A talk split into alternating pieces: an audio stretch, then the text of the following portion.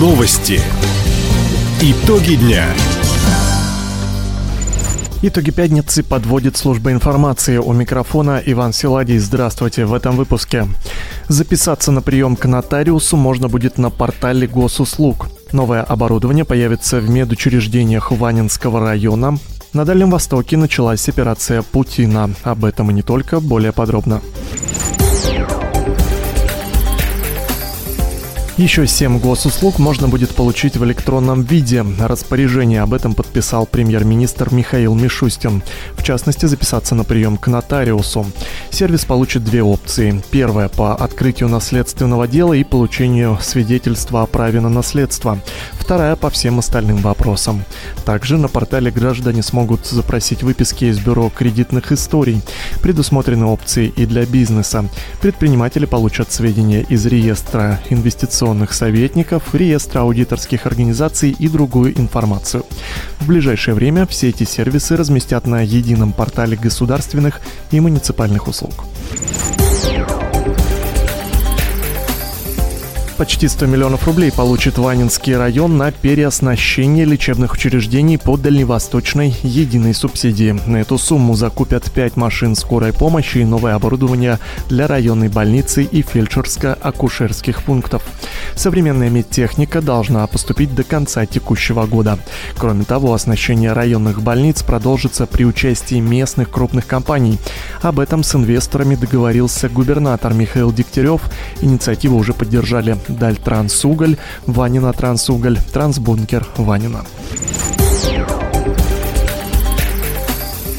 Вместе с началом лососевой путины на Дальнем Востоке свою операцию «Путина» проводят силовики. Вместо красной рыбы полиция, ФСБ, пограничники и сотрудники других структур ловят браконьеров.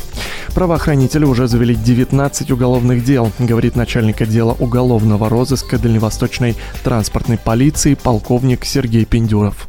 В рамках проведения операции «Путины» есть результаты по выявлению 19 фактов преступной деятельности лиц, занимающихся незаконной добычей водных биологических ресурсов. На сегодняшний день уголовные дела расследуются. Сумма установленного ущерба государству порядка 12 миллионов рублей. На время операции дальневосточной акватории круглосуточно будут контролировать 20 мобильных оперативных групп. Напомним, в Хабаровском крае лососевая путина стартовала 1 июня в Советско-Гаванском и Ванинском районах. Транспортную нагрузку с перекрестков Трехгорное Воронежское шоссе и Трехгорное Тихоокеанское в Хабаровске поможет снять реконструкция улицы Перспективной. Как отметили в администрации города, работы планируют завершить к концу июня. Подрядчик приведет в порядок почти километровый участок. Здесь заменят основания, уложат в два слоя асфальтобетонное покрытие, сделают водоотведение. Всего в Хабаровске в этом году по нацпроекту «Безопасные качественные дороги» приведут в надлежащее состояние более 30 километров проезжей части. В городе юности подвели итоги акции «Признательность комсомольчан». Конкурсная комиссия, в которую вошли представители Общественного совета, городской думы, Совета ветеранов, выбрали из списка претендентов 14 горожан. Победителями стали педагоги и ученики школ, активисты, волонтеры, медики, социальные работники, ветераны городообразующих предприятий. Кандидатов выдвигали сами жители. Главный критерий – любовь к своему делу, искренняя помощь людям и городу. Напомним, акция «Признательность комсомольчан» проходит с 2012 года. Накануне юбилейных торжеств ее победители получают награды от городской администрации. Пассажиры Хабаровского аэропорта стали участниками флешмоба. Музыканты оркестра транспортной полиции устроили концерт в здании воздушной гавани.